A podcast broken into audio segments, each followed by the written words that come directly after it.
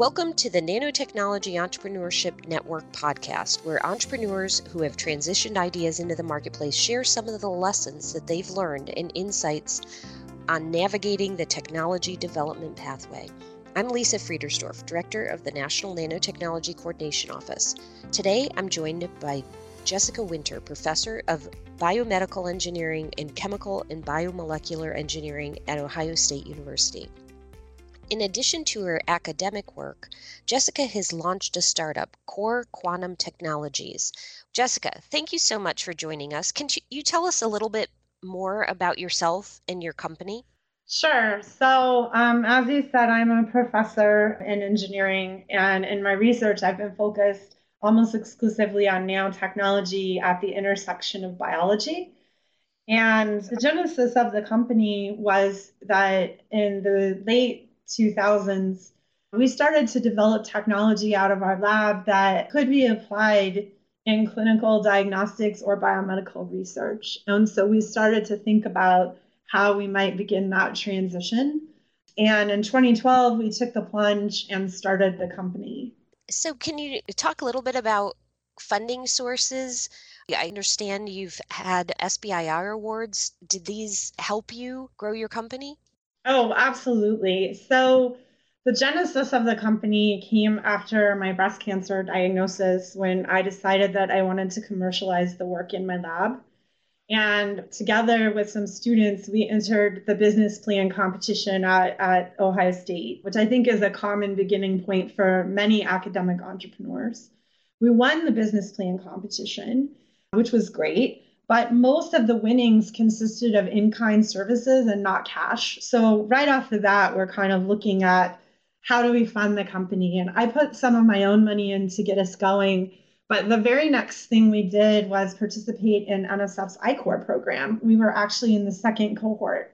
Uh, we would have been in the first cohort, but my cancer diagnosis delayed our ability to participate.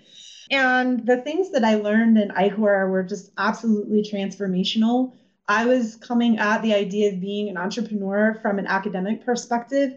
And I really never thought about the customers. I thought more about myself and the technology and learning to go to the customer and ask them what they wanted and then designing the product to meet the customer demand was a completely novel concept for me. But our original idea was to sell them to researchers doing exactly the same research I was doing. And through I-Corps, I learned that that's maybe 10 people. So that's not a company. And we discovered that we could use these particles in clinical diagnostics. And that is a, at least a 500 million a year market, if not more.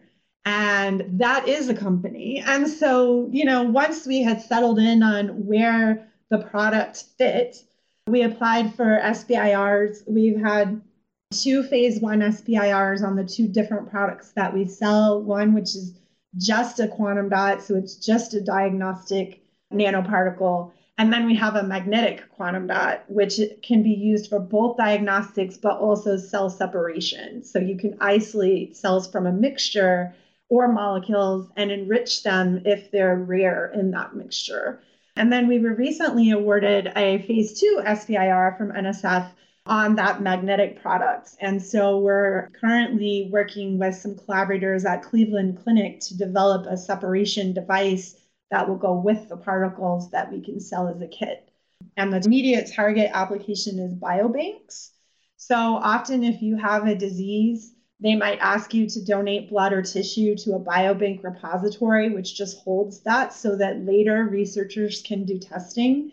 And the problem is that that blood or tissue or serum or whatever the sample is, is going to be a pretty complicated sample. And if I only want one certain type of cell out of that tissue or blood sample, it can be challenging. And magnetic particles allow you to come in and pull out the one cell you want and then immediately analyze it from the fluorescence signal. So that is the vision. So the magnetic dots both serve as a means to separate, but you can also use that particle itself for the imaging?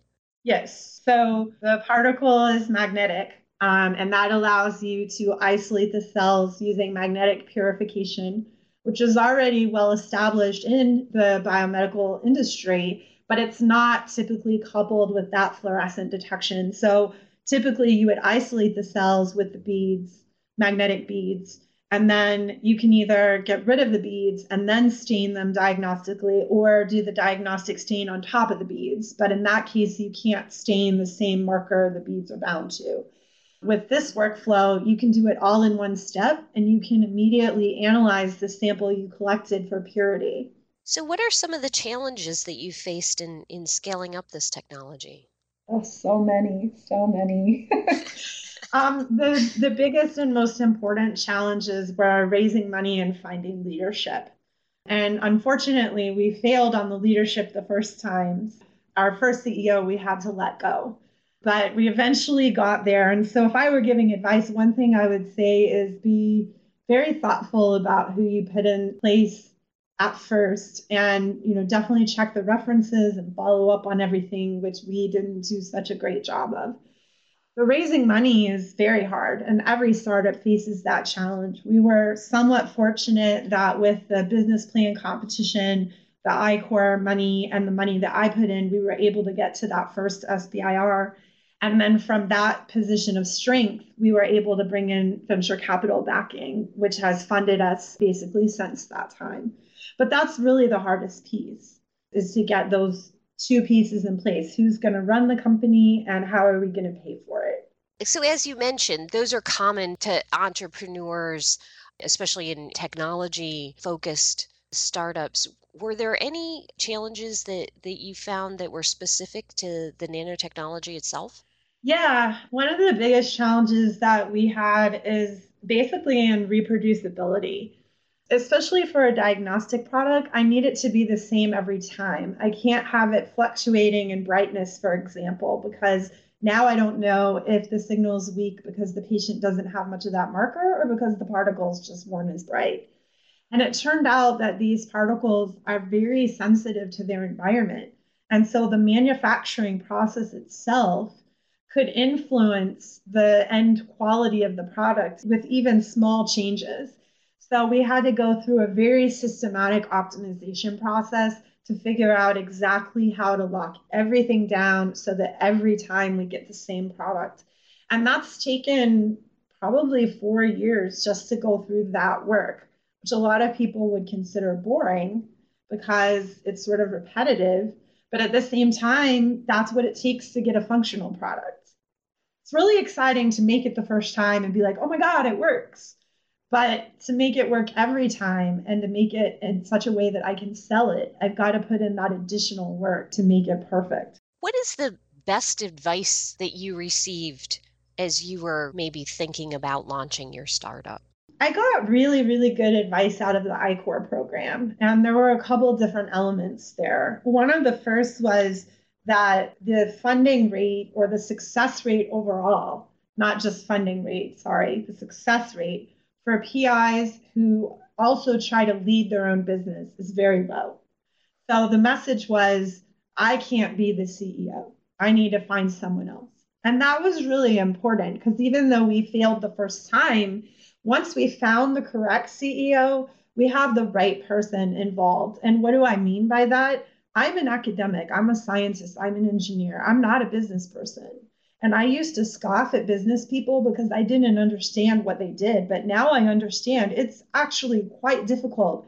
And there are so many different elements to understanding a business, to finding the right market, to understanding how to distribute a product, um, to sales and marketing and making agreements with suppliers. All of these things I know nothing about. And so having that person who can do that is critical. And then a second piece of advice that I got out of I-Corps was that you need to match your product to the customer. So I'll give you a really good anecdote. When I was in the I-Corps program, one of the applications that we considered was selling our product as a home pregnancy test.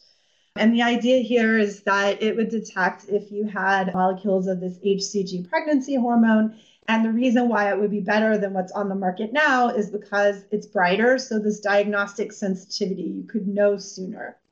And I was really excited because I'm like, I've made a product that can detect as few as 10 molecules of this thing. And I, as part of I-Corps, did an interview with a CEO of a biosensor company, and he asked the very simple question How many molecules do you need to know if you are pregnant? So every woman will have a baseline level of this molecule. What is the increase that's necessary to say for sure that someone is pregnant? And I had no idea because I was thinking about it like a scientist and not like a business person.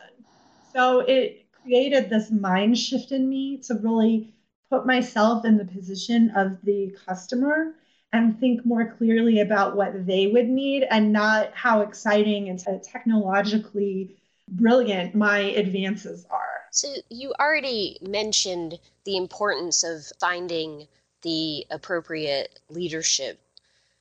Are there any other strategies that you engaged or decisions that you made that in hindsight you might do differently if you were to do it again?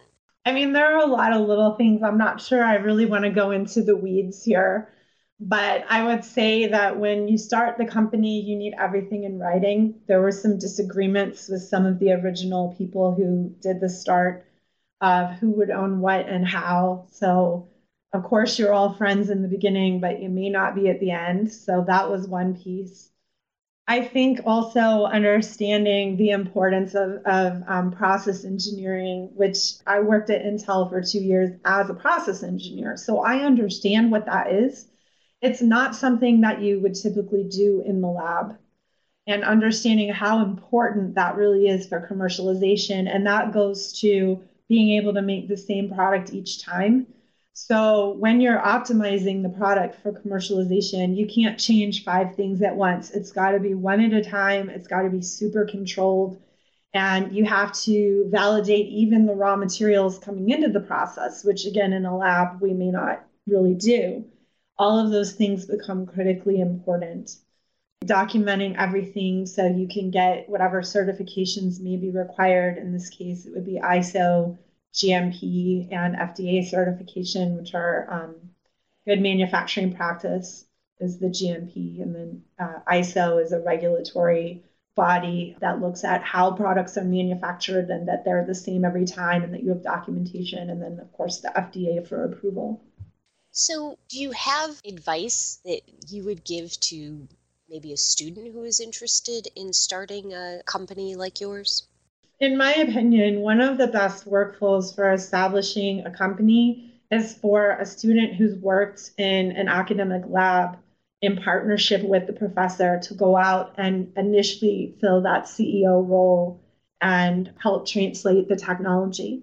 So I would say try to get involved in some research that you think might be good to commercialize and then make your interest in entrepreneurship known I would get involved in whatever opportunities are available on campus. So many campuses have a business builders club.